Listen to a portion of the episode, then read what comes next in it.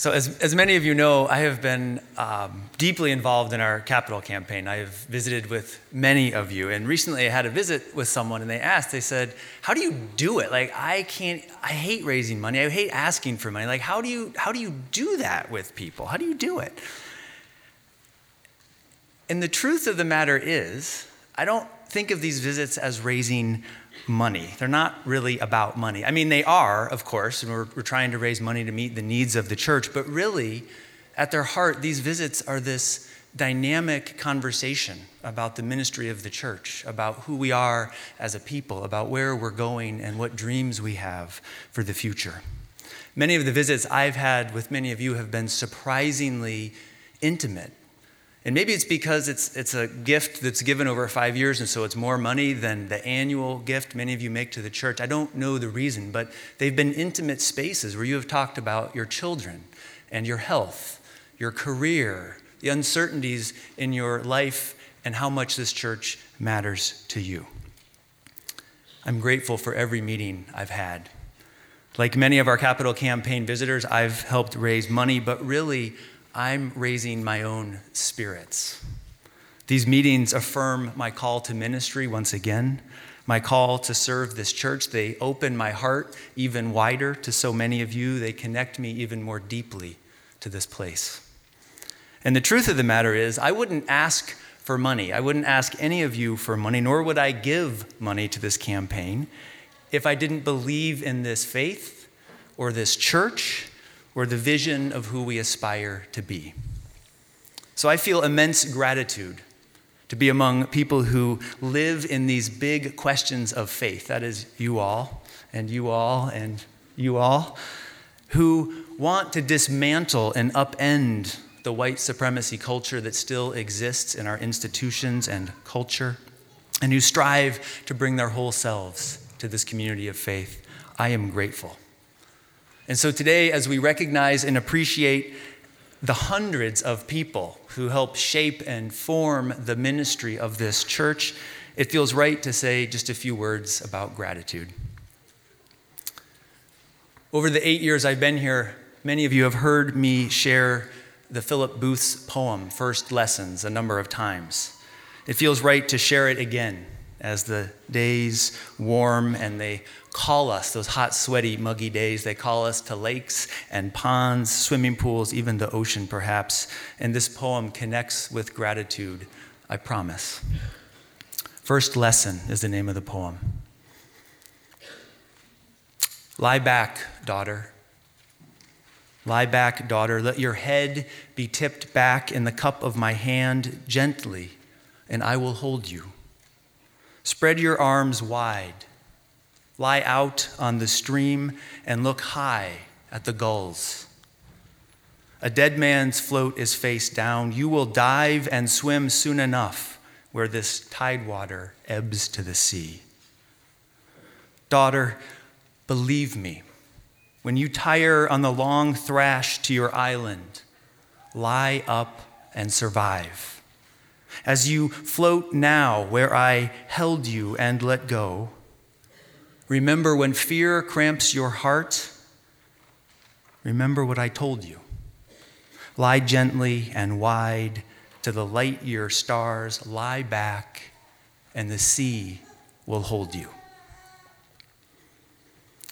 This is a poem I hold so close to my heart for a number of reasons. And when I think about this community and what we are, and the new members we have welcomed in, and what you represent as we travel together, that speaks to this reality that sometimes we are the ocean, and sometimes we need the ocean. Sometimes we come here carrying a deep loss, a divorce, a diagnosis, or it feels like our life is just in free fall, and we come here to lie back, to be held in the arms of this community. And other times we come knowing our presence, our very presence, our kindness will help hold another. Sometimes we need the ocean, sometimes we are the ocean.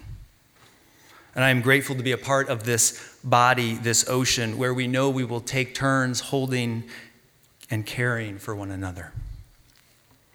I'm also grateful this morning to serve a faith full of heretics. A faith full of heretics. You see, friends, heresy comes from a Greek word which at its root means to choose, which is exactly what we have done as Unitarian Universalists for centuries. We chose this faith, we choose this path. It is not forced upon us. There is no statement you must accept to be in this community. We do not claim that the Bible or any other sacred text is the final perfect word of truth. We choose this faith. We choose this religious community because our conscience, our experience in the world, our own religious insights lead us to this faith. We are here by choice choosing to travel with one another, honoring the inherent worth and dignity of one another, choosing to go deep with one another, creating space to name and talk about the issues that matter. And as you'll hear our choir sing in just a little bit, we come together to try before we die to make some sense of life. I'm grateful for the heretics of our past, not just you all, the heretics of our present particularly a man named Reverend Norbert Čapek, a Unitarian who created and first celebrated flower communion in the early part of the 20th century. Čapek was a Unitarian from Czechoslovakia, and he served one of the largest Unitarian churches in the world in Prague. At his church, thousands of former Protestants and Catholics and even Jews were attracted to and chose this Unitarian faith that was grounded in a love that transcended any of the particular beliefs of those traditions they came from. And Norbert Čapek wanted a ritual that would bind this diverse group of congregants together. So one spring, Čapek asked members of his congregation, he said, Hey, as you're coming into church, pick up a flower on the roadside or from your garden. Bring something in to worship this morning. And when they arrived, his members collected the flowers in these vases like you see before you. And then during the service, the flowers were assembled in front of the congregation, these visual reminders that despite our differences, we all come from the same garden of life. And then when people left the service, they took home a different flower than the one they had brought. And you will be invited to do that at the end of this service, to come forward and take a flower different from the one you brought. That is the ritual we're engaging in this morning.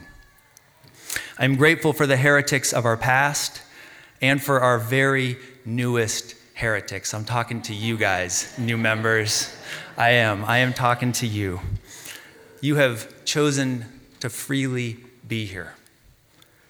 You are joining a centuries old story, this religious story that says we value freedom and conscience, love and compassion, science and spirit. Those are not in tension with one another.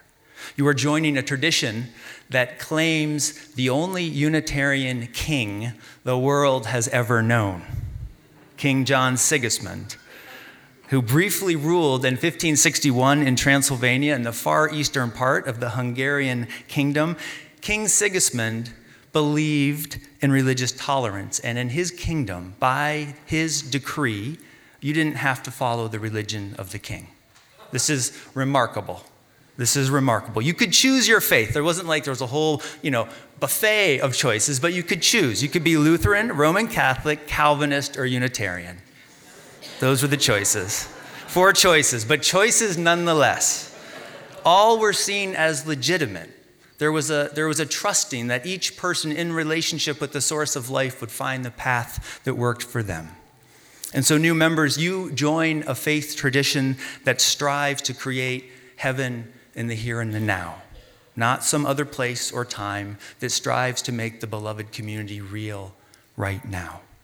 You join a faith tradition where we believe that each child is born with original blessing, not original sin, and that each of us, though flawed and imperfect, and shaped by our culture and our history, each of us nonetheless can be a blessing in this world. New members, you join a faith tradition struggling to uproot the white supremacy culture that still exists within our churches and our society, and your presence, your stories, your tears, all of it are beautiful flowers that help make this whole garden grow. Though Norbert Čapek died in the death camps at the hands of the Nazis, his flower communion ritual lives on. And this ritual reminds us that there is a spirit alive in the world over which death has no dominion. There is a light that no darkness can extinguish. And so, friends, this morning, I am grateful for this faith, for the blessings of these young ones among us, and for the blessings of your unique and precious lives, for the gifts and talents that you so freely share with us and with one another. And I am grateful for this sacred work we do together. I love you. Amen.